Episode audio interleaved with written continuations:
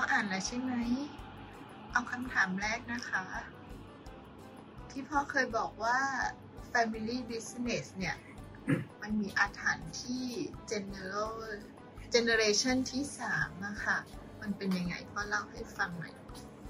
อาถรรพ์เจนสามจริง ๆ มันก็ ไม่ใช่เกิดขึ้นแค่ในเมืองไทยนะ เกิดขึ้นทั่วโลก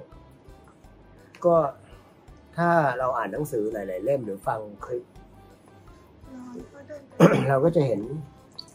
เห็นตัวอย่างนะครับว่าเอ่อคลิปหนึ่งที่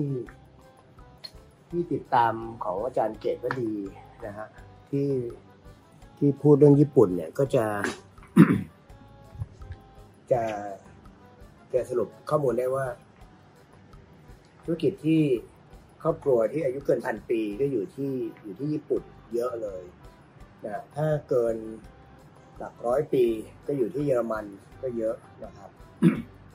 เยอรมันกับญี่ปุ่นก็มีอะไรคล้ายๆกัน แต่ถ้าบอกว่าตอบคำถามให้เจนสามเนี่ย ก็ต้องย้อนกลับไปว่าเจนหนึ่งคืออะไร เจนหนึ่งคือเจนก่อตั้ง จะเรียกว่าเป็นเจนของของ Trailblazer ก็ได้ Trailblazer คือเป็นรุ่นที่หักร้างถางโคง เพราะฉะนั้นพอเป็นรุ่นหักร้างถางโคงก็จะเป็นรุ่นที่เขา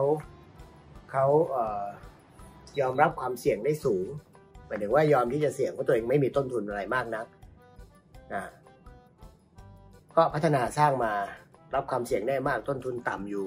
แต่พอเป็นรุ่นสองรุ่นรุ่นรับสืบทอด ก็ไม่ได้ไปหักร้างถังพงละก็ไปรับสืบทอดก็จะลำบากน้อยหน่อย แต่ก็ยังลำบากอยู่ แต่พอเจนสามปั๊บเนี่ยขาดช่วง เจนสามกับเจนหนึ่งขาดช่วงกัน ผลที่ตามมาคืออะไร เจนสามไม่ได้เรียนรู้เลย ความลำบาก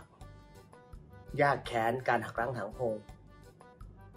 เจนหนึ่งอาจจะตายจากไปก่อนวัยอันควรแล้วก็ขาดการ ต่อยอดหรือ connect the dot มาที่เจน2และเจน3นะเจน2ก็ไม่ได้คิดที่จะจะที่จะสานต่อกับเจน3นะ เจน2ก็อยู่ในช่วงที่ต้องทำให้ดีกว่ารุ่นเจน1ดังนั้นถ้าโดยสรุปก็คือทำไมอาถรรพ์มันอยู่ที่เจน3เหตุเพราะว่าเจน3ไม่ได้เรียนรู้ที่จะรับความเสี่ยง ต่างจากเจน1รับความเสี่ยงได้นะครับเจนสามไม่ได้อยู่ในช่วงของ Trailblazer หรือว่า การหักล้างถางพง เพราะฉะนั้นเจนสามก็ไม่กล้าที่จะเสี่ยงหรือออกไปนอกคอมฟอร์ z โซนของตัวเองนะครับ อันที่สามเจนสองก็เป็นส่วนสำคัญ เจนสองเห็นพ่อ เจนหนึ่งแม่ เจนหนึ่งลำบากมา ก็ไม่อยากให้ลูกตัวเองเจนสามลำบาก นี่คือ ปัจจัยสำคัญเลยที่ทำให้เจนสามเหมือนเป็นเจนที่ ขาดช้อนเงินช้อนทองเกิดขึ้นมาในคอมฟอร์ z โซนรับความเสี่ยงไม่ได้เพราะต้นทุนต้นทุนทางธุรกิจต้นทุนทางสังคมสูงแล้วเจนสามคือเจนสามก็เจนหลาน หลานอ๋อค่ะเจนหลาน เจนหนึ่งรุ่น รุ่นพ่อรุ่นแม่ ปู่ย่าตายายปู่ย่าตายาย เจนสองคือพ่อแม่คือรุ่นพ่อแม่หลานเพราะงั้นช่วงเจนหนึ่งถึงเจนสองเนี่ยบางทีอ่าอายุของธุรกิจจะเห็นในอายุประมาณ 30-50 ปี พอพอเจนสามเนี่ยก็จะไปสู่อายุธุรกิจที่เริ่มจะหกเจ็ดสิบแปดสิบเก้าสิบปี แต่พอเจนสี่เจนห้าเราอย่างเราเห็นโอสถสภาในเมืองไทยมครอบครัวโอสถานุเคราะห์ก็ร้อยสามสิบปีค่ะอันนั้นก็เข้าไปเจนสี่เจนห้าแล้วนะครับ และอีกหลาย ๆ ครอบครัวที่ที่จะเห็นว่าก็เริ่มจะเข้าสู่ร้อยปีก็มีเยอะเลยอย่าง CP ก็จะร้อยปีในปี 2564 นี้นะฮะ หรืออย่างของบุญรอดของสิงห์นี่ก็เกือบจะ90 ปีแล้วนะครับเซนทรันก็ 7-80 ปีเจียที่วัดนะ